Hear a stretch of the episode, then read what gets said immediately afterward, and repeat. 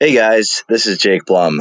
Welcome to our show, Quakers and Makers, the very first podcast dedicated to finding the best and brightest UPenn alumni around the country.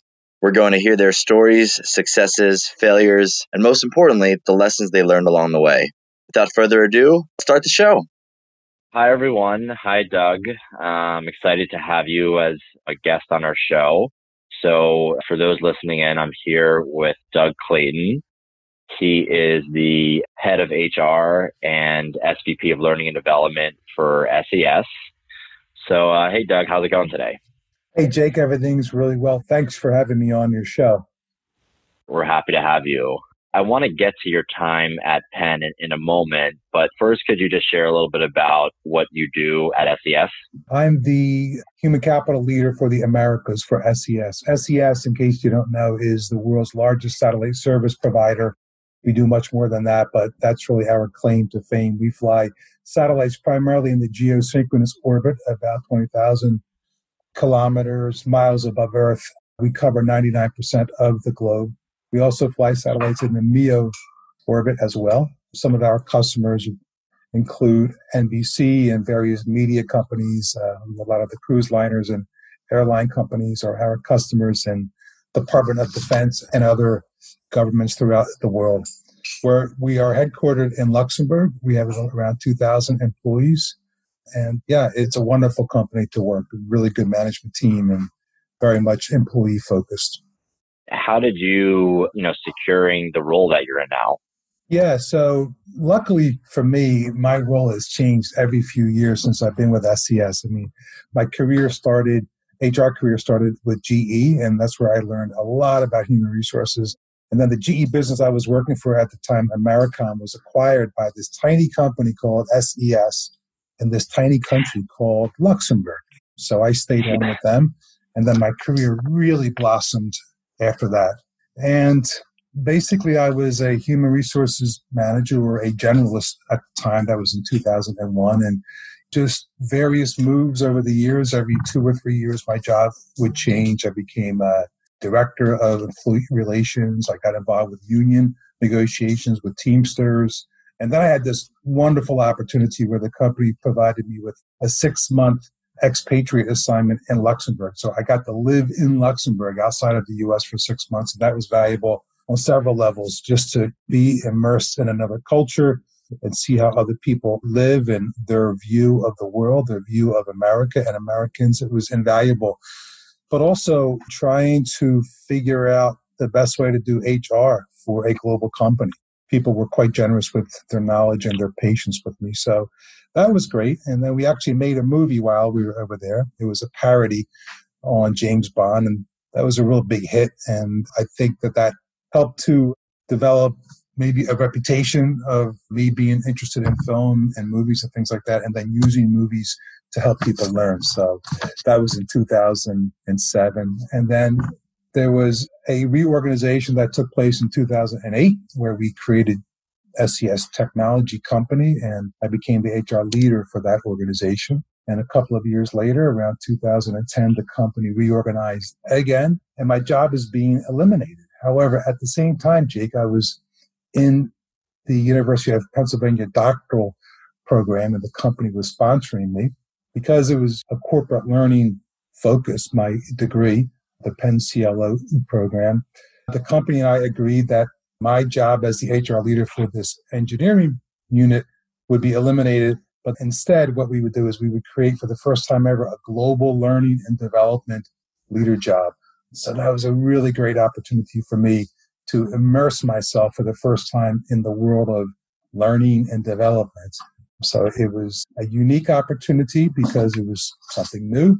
And in addition, I could apply a lot of what I was learning at University of Pennsylvania, things such as using evidence when we're making decisions on the type of interventions that we want to apply in learning and development, things like using film and business simulations and actually creating them ourselves things such as leaders as, teachers. That notion is something that I learned at Penn as well.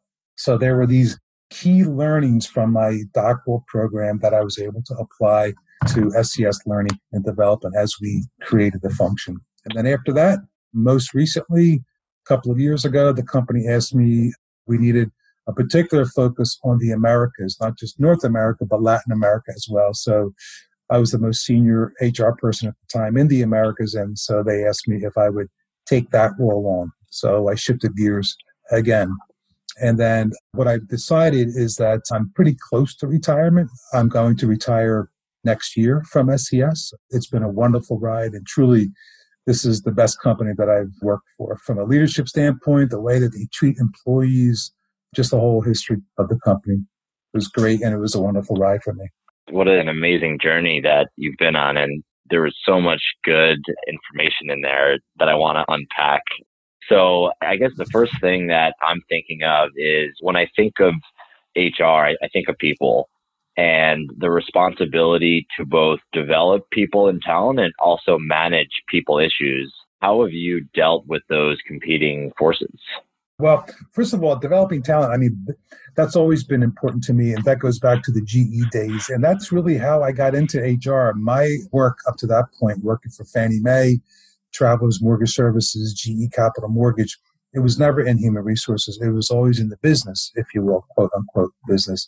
And it was really mainly in risk management. But the HR folks and I had a good relationship because I saw the value of providing training or getting people trained and developed. So that was always a part. I always understood the value of that from a morale standpoint and also from the very practical developing skills, quite important. So I guess you could say that's been part of my work DNA, if you will. Dealing with employee relation issues, I think you're touching on, uh, very, very yep. challenging. And of course, as a department supervisor, manager, every now and then you're going to have an employee relation issue. However, when I moved into human resources, when I was with GE in 1991, my first role was staffing, recruiting. A few years later, I was transferred to Houston, Texas. And then that's when I started to get into employee relations. And that's a completely different world. And that was baptism by fire, just trying to work through employee relation issues, etc. And what I found is that the best thing that I could do is listen and then simply try to be fair, try to empathize with folks and put yourself in their spot, put yourself in the manager's spot. I remember some of the Houston managers asked me, Are you an employee advocate or a management advocate? And I said, I'm an employee advocate. and let me tell you why because employees need somebody to advocate. You, as a manager, you have a lot of power, you have a lot of influence, but employees have less. And if they don't have somebody to advocate for them, then they'll go to a union or some other group.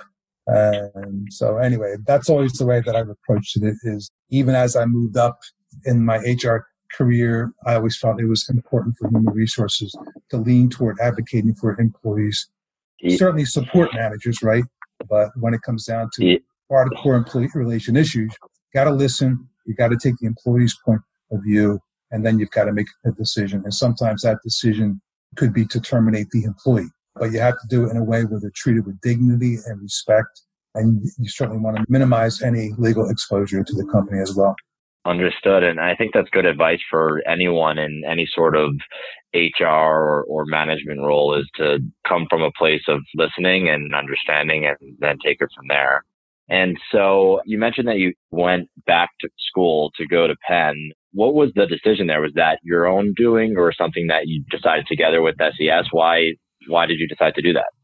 A couple of years before I completed my master's degree at Villanova in human resource development. And I thought to myself, I'm never going to go back to school, I'm not even considering going back to school. It's just done with school. A couple of years later, I was attending a human resources workshop at Penn. And during a break, they talked about this doctoral program, and that really got my attention. And applied for the program, was accepted. Yeah, it was quite important to me to be able to immerse myself into learning in the area of HR, and in this case, with a particular focus on or a sole focus on learning and development or training and corporate learning. So my manager at the time wonderful fellow named Martin Halliwell, who was the uh, CEO of the SES engineering business that I mentioned. I mentioned it to him, and he said, "Oh, absolutely, we will support you 100%." And it's a pretty expensive investment, and that's how he viewed it. You know, I remember thanking him how much I appreciated the support. And he said, no, he said, we really need to be thanking you. He says, what you're going to learn will be very valuable to us. And so that's how that worked. Uh, the company was fully supportive of me. They paid for my tuition. I was very blessed that way.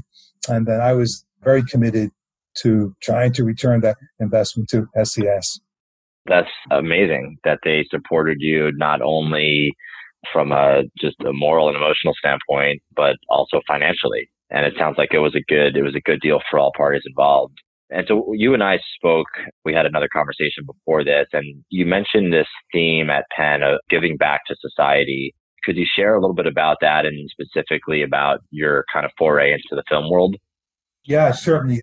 With each of the five blocks that we went through to complete our coursework, it was emphasized a couple of times during each block. Okay, so what are you going to do for society? You know, you're learning a lot at Penn the majority of the professors were Wharton professors. In fact, that's why I'm considered, I mean, I'm a Wharton alum because of that. There were so many professors from Wharton. We had Angela Duckworth before she became famous. She was one of our teachers. It was just an amazing opportunity for us. In addition to that, my cohort and the folks who were in the program, brilliant people, people who were running human resource departments or learning and development departments. So we were learning a lot from the teachers and from each other. And they would say, so, okay, this is a great opportunity. You're learning really great things. What are you going to do to make a difference? So I was thinking, geez, what can I do? And I was living not too far from Camden, New Jersey. And at the time, there was a technology block as part of the program where the teacher emphasized filmmaking. Amit Das, he was a wonderful teacher, is a wonderful teacher. And so we all made a couple of short films, and the idea was to understand how film can have an impact on learning. So the more I thought about it, the more I thought, oh, gee, gee whiz, you know, I, I'd love to make my own documentary one day. And at the time in Camden, I read about this theater that was going to have a premiere of a play that was written by a local guy named Joe Pavzicki. And the play house used to be in an abandoned bar, the abandoned bar used to be Joe Pavzicki's grandfather's bar. So these connections were just very interesting to me. And the play was about fictional play, but somewhat biographical based on his grandfather's life in the bar. And my wife and I went to see it and I remember weeping afterwards. I was so moved by this play and just by this whole vibe of being in this incredibly violent city. Camden at the time was known as the murder capital of America and just driving there to go see a play felt a little bit risky. And I was just quite moved by the quality of the play, but also just this beautiful theater that was created out of nothing. And I wanted to learn more about that. So I decided to make a documentary with a couple of fellows. And uh, that's how we made this short film, 26 minute documentary called Dovere for Camden. And Dovere is an Italian word for duty or responsibility. And and that comes from the story that's in the movie as we interview one of the key characters of the documentary. So I thought that's interesting. And I didn't think anything, truly, I didn't think the movie would have any impact on anyone. I just thought it was an okay project. And I would give the DVD to these two guys, Joe Pavzicki and Pepe Paterno, and then I'd be done.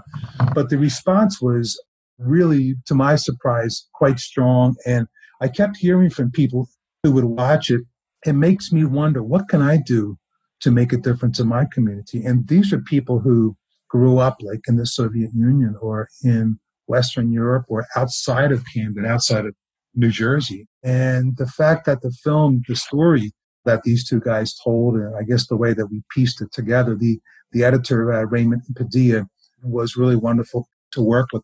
I guess the story moved people. I remember there were some screenings where you know people were in tears. And we won a number of awards, again, much to my surprise, uh, in various film festivals. So I thought there's something to this. Now, Jake, at the time, I was also doing some public speaking on the impact that film has on learning. And that was my doctoral dissertation from Penn. And I conducted this global experiment. It's the largest experiment of its kind. It lasted over five months, over 300 people three different continents Asia, North America, Europe, many countries, many cities. And we conducted a test and experiment to see when we use film in a corporate learning setting, change management class, or no film, what kind of a difference, if there's any, are people retaining more information or not? And I'll spare you all of the details, but basically, there was a statistically significant increase in retention in every instance that we did film versus no film. So that that was quite interesting to the folks at Penn. So therefore, I did a little bit of public speaking on that topic again, film and learning. Then I started thinking, well, film is also very inspirational. And I started to think of examples of how film has inspired me or films that I've been involved with making, how it's inspired other people based on the feedback that they've given us. So now we've made a second documentary with the purpose to tell a story, obviously, but also tell a story that hopefully will just naturally inspire people. And we're in the very final editing stages mm-hmm. now, and we're getting ready to premiere in September. And the early feedback is that, you know, people are saying it's really inspiring.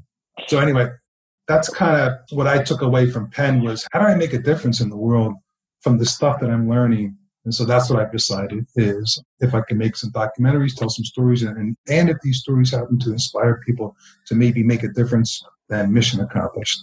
I don't know what's more interesting, your career or your journey into film. It's pretty amazing that I feel like so many people go to business school and maybe they hear a similar mantra and maybe they're looking to make change through their career, through their business and you took it to more of a creative passion, mm-hmm. something that you were not really familiar with before. I mean, right? You hadn't really made any documentaries before. You made the film when you were in Luxembourg. And I just think it's so wonderful that you got out of your comfort zone to make your first documentary in Dovere and now onto your second one with the Heart of Camden. And, you know, I was lucky enough, you were fortunate enough to share a sneak preview of the uh, Heart of Camden with me, which I watched earlier this week. And I left the film feeling like I wanted to go do something in my community, which is, I think, you know, film can inspire people to do something or to feel something. And for me specifically, after watching both films, I think both films tell the story of Camden through a, a different lens. And I think Camden mm-hmm. is a really interesting city. We were chatting on a little bit before. What does Camden mean to you, and what do you think the world can learn from a city like Camden? You know, so most recently in the news with defunding police and everything that's in the news about police, there have been a couple of articles about Camden, and they focus on the recently retired chief of police, Scott Thompson, who did some pretty amazing work there. He and, and a couple of politicians, they completely revamped the police force. And so I think the world is learning from Camden how they've successfully revamped the police force. What they did is they basically fired everyone, they eliminated the police union, and then they hired a new police force and they expanded it. It was no longer a Camden City, but a broader Camden County police force. That's quite important. And probably half of the policemen who they fired, they hired back. And then they hired a whole bunch of other police officers. And Scott Thompson told us, who's in the film, by the way, and he told us that there were a few guiding principles. One is if you're going to be a cop in Camden, you're no longer to view yourself as a warrior. You are to view yourself as a guardian of a neighborhood. Now think about that for a moment. Mm. That is completely different. Now that might be the case in suburbs. I don't know. It is, I guess. But in cities, no, no, no, no. Especially ultra violent cities that have just brutal reputations. Remember, murder capital of America, Camden City. So become a guardian of the neighborhood. I want you to get out of the cars and to walk the neighborhoods, not just drive through the cars. Number two. Number three, I want you to knock on every door in that neighborhood and introduce yourself and get to know the people who live there. And number four, I want you to write fewer tickets I'm not going to be impressed if I see more tickets. I'm going to be impressed if I see fewer tickets because that means that you're developing relationships. People aren't feeling abused and harassed. Now, when he told us this, it's the first time that I'd ever heard of anything like this. And this was a year ago that we interviewed him.